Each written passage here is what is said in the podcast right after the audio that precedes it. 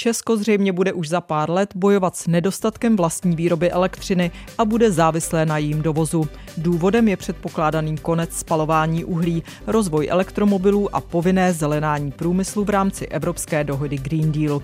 Přežije za takové situace tradiční český průmysl, jako jsou ocelárny nebo železárny a co proto dělá? Téma pro dnešní pořad. Jeho hosty bude manažer hliníkářské a strojírenské skupiny MTX Group Miroslav Záhorec a šéf ocelářské unie Daniel Urban. Příjemný poslech přeje Jana Klímová. Peníze a vliv.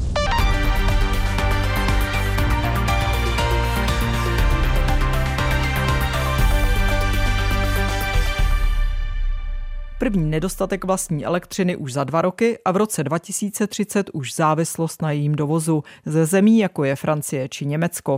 Vyplývá to z nedávno zveřejněných scénářů vývoje do roku 2040 státní společnosti ČEPS, která zodpovídá za fungování tuzemské soustavy elektrických sítí.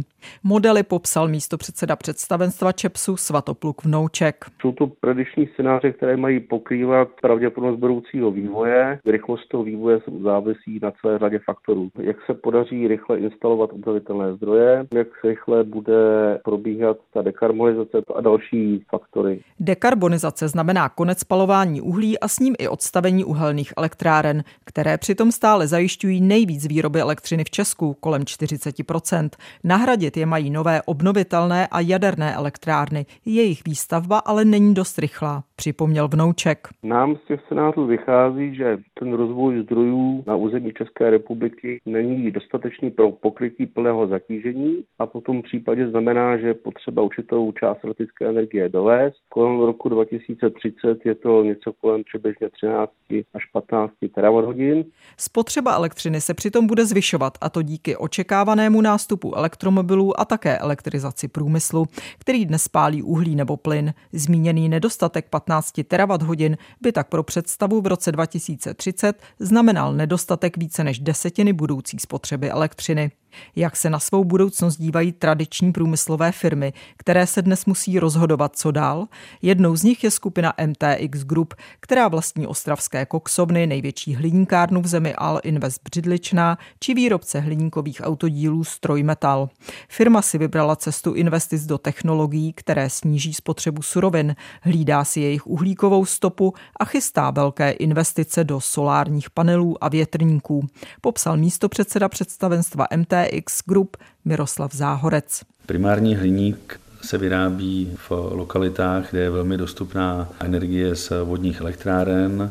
Jsou to dodavatelé, kteří vám dneska dokážou dát i certifikát, že se jedná o zelený hliník, ať už je to Norsko, ať už je to Island, ať už jsou to jakoby i jiné země. My tento hliník do Evropy dovážíme jako řada i jiných větších nebo velkých eh, spotřebitelů. Hliník primárně přetváříme. Přetváříme ho dvěma způsoby. Jedna je ve společnosti Storymetal Aluminium Forging, kde se jedná o lisování a my už kupujeme zpracované polotovary od českých, evropských, slovinských, německých výrobců v podobě extrudovaných a nebolitých tyčí, které přepracováváme. K tomuto procesu potřebujeme jak plyn, tak elektriku. Naší dlouhodobou snahou je nahradit zařízení, které jsou na plyn elektrickým zdrojem. Ale Invest Břidličná je také velký spotřebitel primárního hliníku. Tady máme dlouhodobý projekt a velký investiční projekt Alphagen v řádech 4 miliard korun, který cílí především na to, aby snižoval spotřebu primárního hliníku, byť je dovezený, byť je vyrobený jakoby s velkým podílem hydroelektráren jako e, zdroje. A to je především tím, že se snažíme nahrazovat primární komoditu alternativním šrotem a zvyšovat podíl ve vsázce, to znamená to, z čeho následně vyrobím plechy, Jasně, šrotem. aby jsme tomu rozuměli, tak vy si už dneska hlídáte, eh, jakou uhlíkovou stopu má ten polotovar, který si sem přivezete. Jako, takže si, jako ano. neplatí to, že to snižování uhlíkové stopy v průmyslu může vypadat tak, že my to tady tu špinavou výrobu eh, tady zavřeme a přivezeme si to z Číny nebo z Indie, kde eh, jim to tak nevadí, jestli to má velké emise? Přesně tak a proto je třeba sledovat tu legislativu, jak se vyvíjí. My jsme s tím začali i hned, když se první návrhy legislativy objevily, takže my sledujeme svoji vlastní uhlíkovou stopu, kolik spotřebuje daná výroba v jednotlivých našich výrobních podnicích tady v České republice s naším energetickým mixem A pak si počítáme takzvanou dovezenou uhlíkovou stopu, to znamená, z jaké země to pochází, z jaké výroby. A tak, jak metodika jakoby před třema rokama nebyla definovaná, ani zákazníci řádně nevěděli, co po svých dodavatelích chtějí, tak jsme sledovali nejprve na úrovni podniku, nejprve jako celkový čísla, potom jsme šli na jednotlivé provozy, potom jsme šli až a cílem je se dostat na produkt. A tak, jak já chápu celou vizi ESG, tak je taková, že pokud vám nebude schopen váš dodavatel mimo Evropskou unii říct, jaká je jeho uhlíková stopa, tak ji budete povinna sama vypočítat. Když ji vypočítáte a nebude odpovídat požadavkům, tak za něj zaplatíte uhlíkové clo. Čímž to povede k tomu, aby jsme své dodavatele nutili snižovat jeho uhlíkovou stopu a tím, že budu něco přepravovat, ať už z jakýhokoliv jakoby, kontinentu sem do Evropy, tak se budu primárně snažit tomu vyhnout těch primárních komoditách, zvyšovat podíl jakoby, cirkulární ekonomiky a má to motivovat výrobní podniky buď dovážet ty, které mají nízkou stopu uhlíkovou, nebo zlepšovat, a nebo více používat toho, co mám jako v rámci svého teritoria.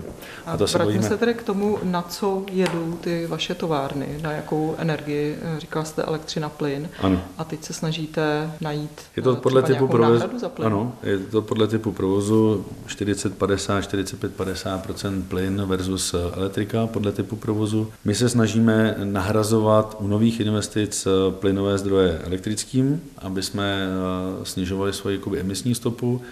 Chystáme velký projekt 40 MW fotovoltaických elektráren, které představují 11% naší celkové spotřebované elektriky v celém holdingu MTX Group. A co budete dělat, když v zimě nesvítí slunce? Dobrá otázka. Naše provozy potřebují stabilní zdroj, takže uh, balancujeme a bilancujeme. Fotovoltaika pro nás představuje z pohledu jako řízení projektu uh, nejrychlejší způsob, jak se, získat, jak se dostat k obnovitelným zdrojům. Proto se mu věnujeme velmi intenzivně. Jsme ho schopni od zahájení projektu do tří let uh, v podstatě instalovat. Paralelně s tímto projektem jsme zahájili projekt výstavby větrných elektráren, který by právě měl vykrývat tyto špičky, aby jsme se dostali prostě na zvyšování podílu obnovitelných zdrojů. Pořád budete muset ale někde sehnat 80% zbylých eh, elektřiny. Teď tady máme scénáře eh, ČEPSu, že nejpozději v roce 2030 bude Česko závislé na dovozech a že vůbec není jasné, jestli té elektřiny bude dost. Obáváte se toho? Jak o tom uvažujete? Já doufám, že tohle je příspěvek pro vyvinutí tlaku na politiky a na vytvoření prostě energetické koncepce České republiky, která si myslím, že potřebuje reflektovat tyto požadavky a jsem nesmírně rád, že ČEPS jako erudovaná odborná firma, která má opravdu vysokou znalost a můj velký respekt, otvírá tyto témata. Pro nás to bude jeden z parametrů, který dneska neumíme vyhodnotit, to je politické rozhodnutí. Pevně věřím, že bude schopná Česká republika zainvestovat do dalších jakoby, stabilních zdrojů, který stejně jako jiné průmyslové podniky i my budeme potřebovat. Hmm. Má šanci přežít průmysl jak v Česku, tak v Evropě příštích 20 let? Já pevně věřím, že má. Já pevně věřím, že 200 letá nebo možná i další průmyslová historie Evropy jako taková, driver prostě, ať už je ESG pro další rozvoj, má svoje opodstatnění, má svůj smysl a podpora jakoby veřejná přijde z Bruselu, když už dneska jakoby náznaky jsou, která pomůže transformaci ale první musí začít jako podniky sami u sebe. Musí jakoby začít vnímat a cítit potřebu udržitelnosti, která nespočívá pouze v prázdných frázích, ale spočívá v tom, že respektujete požadavky zákazníků, zvyšujete podíl recyklovatelných vstupů, zlepšení technologií, vyvíjet prostě technologie, kdy vyrobíme více s menší spotřebou a to jsou jednotlivé opatření, které když máte stávající výrobu a jdete tímto směrem, tak pomůžou průmyslu udržet a snížit potřebu. Někdy slyšíme od politiků, že je to takové jako zelené šílenství, když eh, ti, kteří to dříve říkali ODS, už asi od tohohle slovníku trochu ustupuje, ale přeci jenom. Myslíte si, že vlastně to zelené tažení, že to je prostě nezvratné? Uvažujete o tom takhle, že vlastně nemůže dojít třeba k nějakému velkému politickému obratu, že se zjistí, že, eh, že to prostě nepůjde? Položím si otázku, máme neomezené zdroje? Já vím, že nemáme neomezené zdroje. Tudíž pokud eh, se chceme, a je jedno jak tomu, kdo říká, jestli to je zelené tažení, jestli z mého pohledu vždycky každá firma a nejlepší parametr měřitelnosti úspěchu je zisk, ho chceme udržet, to znamená, musíme hledat ty řešení v rámci omezených zdrojů, aby jsme se mohli dál rozvíjet a mohli jsme udržet investice, rozvoj, zaměstnanost a tak dále. Pro mě to není zelené tažení, pro mě to je cyklus investic, cyklus zlepšování, cyklus toho, kam se má průmysl jako takový posouvat uvedl Miroslav Záhorec, místo předseda představenstva MTX Group. Posloucháte pořad Peníze a vliv. Kdo vydělává a kdo chudne? Zasvěcený pohled analytičky Českého rozhlasu Jany Klímové a jejich hostů. Najdete ho také na webu plus.rozhlas.cz, v aplikaci Můj rozhlas a v dalších podcastových aplikacích jak se na zelenou ekonomiku dívají ocelárny a je reálné, že tato výroba uprostřed Evropy přežije? To je téma pro našeho hosta Daniela Urbana, předsedu představenstva Ocelářské unie, která hájí zájmy českých i slovenských výrobců a zpracovatelů ocely. Dobrý den. Jak je ocelářský průmysl dneska vůbec důležitý pro Česko? Má význam velký? Eh, ocelářský průmysl určitě má význam, je to, je to takový základní odvětví, na kterým závisí stavebnictví, eh, výroba automobilů, eh, strojírenství, to znamená silný, silný exportní odvětví v České republice. Dá se kvantifikovat, co to znamená silné exportní odvětví? No, export oceli z České republiky má hodnotu asi 130 miliard korun za rok, eh, z čehož většina teda jde do Evropské unie, ale dejme tomu 15-20 miliard korun jde na trhy, jako jsou Spojené státy nebo Saudská Arábie nebo hmm. třeba Velká Británie. Z pohledu zaměstnanosti je důležitý tenhle průmysl? Tak eh, už to není, co to bývalo v 90. letech, ale pořád máme nějakých 20 tisíc přímých zaměstnanců plus dalších 70-80 tisíc eh, v těch eh, subdodavatelských firmách. Hmm. A samozřejmě je tam výrazná koncentrace těch lidí v Moravskoslezském kraji. Úplně upřímně, má smysl udržovat eh, ten průmysl, který je energeticky náročný, který má v době, kdy se řeší ochrana klimatu a snižování emisí eh, CO2, má smysl tenhle ten průmysl udržovat uprostřed Evropy, uprostřed Česka? Eh, určitě ano, protože ta poptávka po oceli nezmizí v budoucnosti. Ta poptávka tady pořád bude, ať už vidíme válku na Ukrajině, tak Česko má silný obraný průmysl, který samozřejmě potřebuje hodně oceli, ale i ta zelená transformace eh, energetiky a ekonomiky bude vyžadovat spoustu oceli. Jo, ty větrníky se ze dřeva nevyrobí. Co jsou teď klíčové zdroje energie pro továrny, jako jsou ocelárny, železárny a právě další náročné výroby? Že jsou tak energeticky náročné, že mají svoje elektrárny nebo teplárny, řekněme, protože potřebují nejenom elektřinu, ale i stlačený vzduch, páru a další média. Ale e, část té spotřeby dokupují e, ze sítě, to znamená, že mají dodavatele e, externí taky. Mm-hmm. No a e, mají tedy svoje elektrárny a na jaké palivo jedou? Ty, oni mají různé kotle, e, je to směs uhlí, zemní plyn, biomasa. Uhlí je surovina, které se chce celá Evropa zbavit v rozpětí let 2030 až 2038. Podle poslední studie společnosti ČEPS bude právě odchod od uhlí znamenat, že může být elektřiny nedostatek. A další důvodem je, že právě poroste spotřeba, jak budou přecházet právě tady ty velké výroby na elektřinu, která by třeba měla nahradit plyn, dejme tomu. Co tyhle ty scénáře, že elektřiny nebude dost, znamenají pro váš průmysl? No my z toho máme velké obavy, protože dekarbonizace průmyslu, včetně ocelářství, v podstatě rovná se elektrifikace. Jo, pokud my přestaneme používat koks, který se vyrábí z černého uhlí, tak buď budeme ocel vyrábět v elektrických obloukových pecích, nebo budeme železnou rudu redukovat vodíkem. Jestli dneska ty dvě velké české huti spotřebují asi 2 terawatt hodiny, pro představu Česko spotřebuje asi 70 terawatt hodin za rok, tak s těmi obloukovými pecmi už by to bylo asi 5 terawatt hodin a pokud bychom měli redukovat vodíkem, tak na výrobu toho vodíku bychom potřebovali až 20 terawatt hodin. Jo, což je teda... jenom jednoduché vysvětlení, co to je redukovat vodíkem. Dnes eh, se eh, ta železná ruda redukuje koksem, eh, kde je uhlík, který na sebe váže kyslík, který je v té železné rudě. A tím se purifikuje surové železo, z kterého se pak dělá surová ocel. Ten vodík vlastně nahradí ten koks a to tak, že na ten atom vodíku nebo na dva atomy vodíku se váže ten kyslík a vzniká voda. To znamená, že eh, nejsou žádné emise CO2, které my dneska vypouštíme, protože ty, ty chemické a fyzikální reakce prostě to vyžadují. Mm-hmm. Mluvil jste o tom, že tím cílem je elektrifikace této výroby. Třeba Ostravská Liberty už eh, staví dvě elektrické pece. To znamená, přecházíte na elektřinu přesto, že víte, že jí vlastně nebude dost? Nebo jak o tom uvažuje tento průmysl?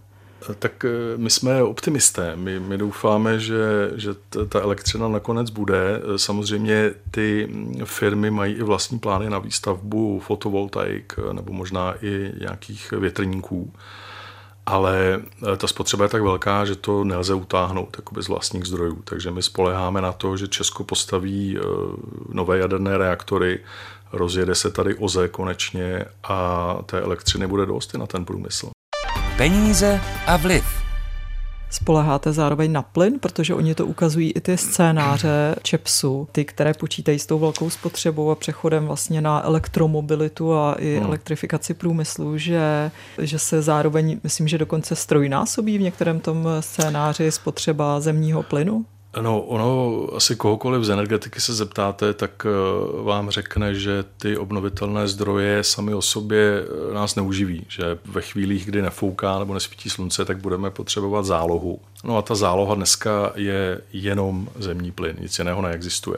A dokud eh, někdo nevymyslí takový úložiště bateriový, který by dokázalo zachránit celou síť, tak musíme spolehat na ten zemní plyn.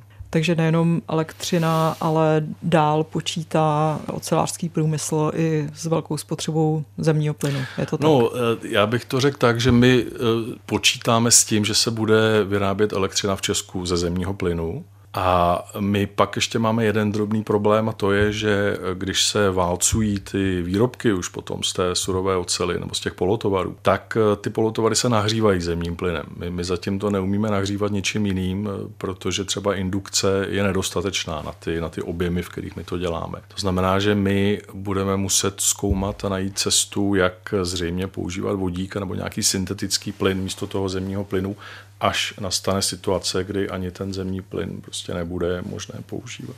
Několikrát už jsme zmínili vodík.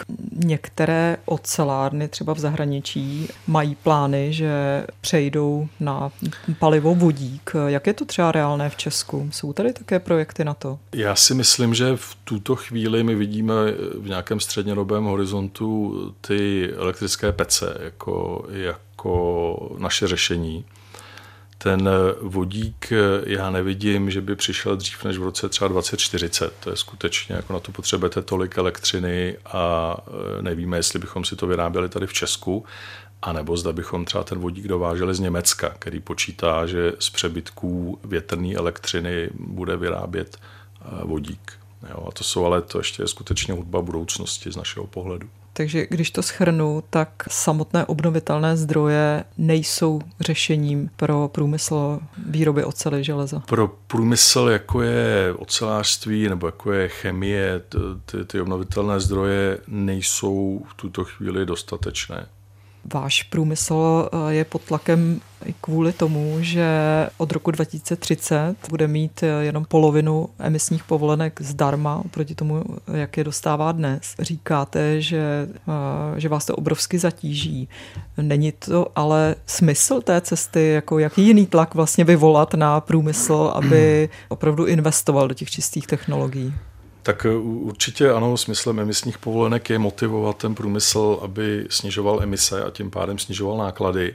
A my se samozřejmě hlásíme k tomu, že chceme dekarbonizovat, ale abychom to udělali, tak potřebujeme, eh, aby byly splněny nějaké podmínky. Eh, já dám příklad, ta elektřina. Dneska, i kdyby ty dvě české velké hutě nakrásně chtěly instalovat obloukové pece, tak nemohou, protože do těch hutí není dostatečný přívod elektřiny.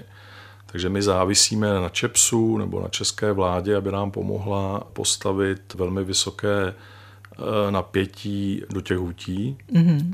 a teprve potom my můžeme přejít na výrobu v těch obloukových pecích. Pak potřebujeme šrot. My čekáme, že v Evropě poroste poptávka po šrotu, protože samozřejmě ty západní hutě přemýšlí podobně. Ale když se podíváme na EU, tak EU masivně vyváží šrot třeba do Turecka, jo, mm-hmm. což z našeho pohledu nedává naprosto žádný smysl ani strategický, ale ani environmentální, protože přepravovat miliony tun šrotu je prostě nesmysl. A proč se to dělá podle vás? Tak dělá se to, protože v Turecku za ten šrot zaplatí víc. My samozřejmě potřebujeme i dost času na to, abychom dekarbonizovali, protože když třeba, já jsem zmiňoval to, to vedení velmi vysokého napětí, tak to trvá v České republice třeba 10 let postavit. Jo. Takže to, ten, ten časový horizont, na který my se díváme, je velmi dlouhý. Nám přijde, že ten tlak z Bruselu nezohledňuje ty reálné možnosti průmyslu dekarbonizovat říkáme, že je nesmysl, aby ta ocel se dovážela z Číny nebo z Ameriky nebo z Brazílie. Pojď, pojďme si ji vyrábět tady. Viděli jsme za covidu, jako co všechno neumíme a co je dobré mít eh, tady doma aby vám ale nekonkurovaly právě země, jako je Čína nebo Indie, které nemají tak přísné závazky na snižování emisí, tak na to se připravuje zavedení uhlíkového cla, jestli to dobře chápu, právě pro dovozy do EU a to už od roku 2026. Takže to považujete za nedostatečné, nebo že to neochrání no, dostatečně my, my jsme potom špinavé volali, my jsme potom volali, ale trošku se bojíme, aby to bylo skutečně účinné, aby to ty eh, třetí země neobcházely. A, aby a jak by se to dalo obcházet? Tak dalo by se to obcházet tak, že eh, například, eh, řekněme, že jste čínská firma, máte pět hutí, jedna z nich je ultramoderní a ostatní čtyři jsou zastaralé a emitují spoustu CO2, tak do EU budete vyvážet z té supermoderní, nebudete platit žádné uhlíkové clo a e, ten zbytek výroby vrhnete na domácí trh nebo na jiné trhy. Jo, no těch možností, tak vidíme, třeba ruská ocel dneska se dostává do EU přes Turecko. Ti lidé jsou chytří a možnosti tu jsou. A já bych řekl dvě čísla v této souvislosti. Když mluvíte o Indii, tak e, v EU se vyrábí ocel s nejnižšími emisemi na světě. Je to 1,8 e, tuny CO2 na tunu oceli. Indii se vyrábí ocel s emisemi 4 tuny CO2 na tunu oceli. To znamená, že přesouvat výrobu do těchto zemí je, naprostý nesmysl. Nám někdy přijde, jak jsem říkal, že ten tlak prostě na tu dekarbonizaci je příliš rychlý a že hrozí skutečně to, že se ta výroba přesune. A my to i vidíme, že ztrácíme konkurenceschopnost na tom, že loni byl podíl dovážené ocely v Evropské unii na spotřebě nejvyšší v historii, 30 a čím to, čím to bylo? Je to tím, že se zavírají v Evropě je to tím, že, nebo... je to tím, že byly, byly šíleně drahé energie, to znamená, že spousta hutí byla mimo provoz ti konkurenti eh, v těch eh, třetích zemích prostě mají levnější energie, ale zároveň mají jednodušší podnikání, protože nejsou svázáni takovou regulací jako my. To znamená, že pro ně ten evropský trh byl velmi atraktivní, protože byly vysoké ceny ocely a aspoň teda do prvního, v prvním pololetí a tím pádem oni vyváželi. Jedna věc jsou země, jako je Čína, Indie, ale teď se ke konkurentům zřejmě přidávají i Spojené státy a to hlavně díky jejich eh, protiinflačnímu zákonu, který podporuje vlastně zelenou transformaci a pro zajímavost tady chce na podporu svým firmám nalít eh, přes 9 bilionů korun v přepočtu. V minulých dnech pro zajímavost také se nechal slyšet třeba Volkswagen, že uvažuje o výrobě, eh, o postavení gigafaktory právě v USA kvůli těmto pobítkám finančním. Co to znamená pro eh, ocelárny a může tohle přispět třeba ke konci tohohle průmyslu no, v Evropě? Je to, je to určitě velké nebezpečí, protože ten americký zákon pamatuje na celý ten hodnotový řetězec. Třeba tam jsou dotace na elektromobily, eh, který počítají s tím, že ta dotace bude vyplacena pouze, pokud to auto obsahuje, myslím si, že víc než 75% americké ocely a podobně.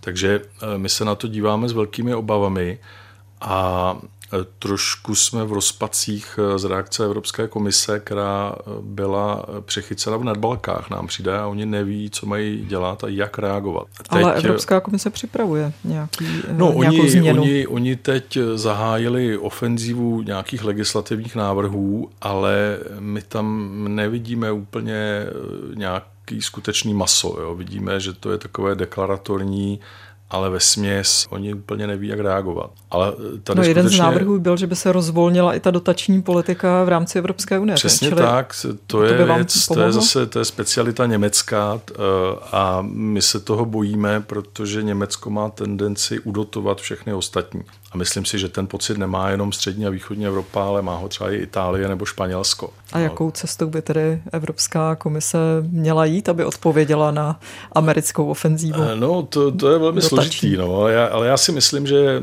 ti američané na to jdou dobře, protože oni chtějí dotovat to ocelářství, jak jsem říkal, jako by z toho vychází spousta dalších odvětví. Takže já si myslím, že komise by se měla soustředit na to odvětví, který emitují nejvíc CO2 a snažit se eh, na pomoci jejich dekarbonizaci a udržet je tady. Hmm. Jak jste říkala, eh, jo, ten Volkswagen, tak eh, třeba BASF taky oznámili, že budou investovat v Americe a už ne v Evropě. A to jsou takový varovný signály, který skutečně eh, musíme brát vážně, anebo se úplně zhroutí ta základna naší prosperity evropský v těch posledních 30 letech. Čili je to pro vás velká konkurence, nebo víte třeba o je nějakých projektech, které už by se tam přesouvaly? Je to konkurence, oni mimo jiné, tam jsou dotace třeba na zelený vodík, jo, kde ten jejich vodík najednou by byl velmi, velmi levný z našeho pohledu a tím pádem hrozí, že nějaký projekty, které se připravují v EU, by, by šly do té Ameriky. Ale zároveň my jako nechceme nějakou dotační válku mezi Amerikou a Evropou. Jo. My podporujeme to, aby ty země se dohodly a dejme tomu vytvořili třeba nějaký zelený trh pro ty produkty, aby si vzájemně uznávali to, že ta ocel je vyrobená zeleně a efektivně a neutočili jeden na druhýho jak hodně zasáhla trh s ocelí nebo i výrobu v tomto průmyslu ruská invaze na Ukrajinu. Přece jenom Rusko bylo velkým eh, zdrojem nejen energií, ale i různých eh, dalších surovin a zrovna tak Ukrajina. No určitě nás to zasáhlo hodně, protože třeba Ukrajina byla zdrojem téměř veškeré železné rudy, kterou české hutě kupují. A to, že se blízko těch dolů eh, válčí, to, že po železnici se musí přepravovat válečný materiál, obilí, že se přepravuje z Ukrajiny, tak to obrovsky komplikuje tu logistiku eh, přepravy těch vstupních surovin pro naši výrobu. A vozí tak, se tedy dál? Eh, vozí se, vozí se dál, ale je to, je to skutečně složité. Ne, nepomáhá tomu, že na Ukrajině mají široko, široko rozchodnou železnici, takže všechno se musí v Černé na Tisou překládat ale ty středoevropské hutě, a to je včetně Rakouska, včetně US Steel Košice, eh, zkouší nakupovat teda eh, suroviny z Austrálie, z Kanady, z, ze Spojených států, ale to je samozřejmě komplikovanější, protože eh, ty cesty z přístavů, ať už polských, nebo, nebo na jihu, třeba v Rumunsku, jsou velmi, velmi přetížené. Jo, takže ta logistika je prostě velmi složitá. A Česko tedy využívá dál tu ukrajinskou eh, Česko využívá rudu. rudu z Ukrajiny, ale třeba uhlí se bere jako už běžně dneska ze zámoří. Z toho Ruska my jsme brali třeba antracit, což je takový speciální produkt, který se přidává do, do vysoké pece. Takže i to jsme museli nahradit. Teďka hledáme jako náhradní zdroje postupně. Takže spoustu věcí jsme museli vyřešit za pochodu a myslím si ale, že jsme to jako zvládli, že, že to funguje. Eh, za vyšší ceny nebo uh, zafungoval tak trh? Samozřejmě ta doprava po moři a pak po železnici je dražší, to je jasné. Když to schrneme na závěr, má šanci přežít zelenou transformaci ocelářský průmysl v Česku? Já jsem optimista a, a věřím, že ano. Děkuji. Taky děkuji.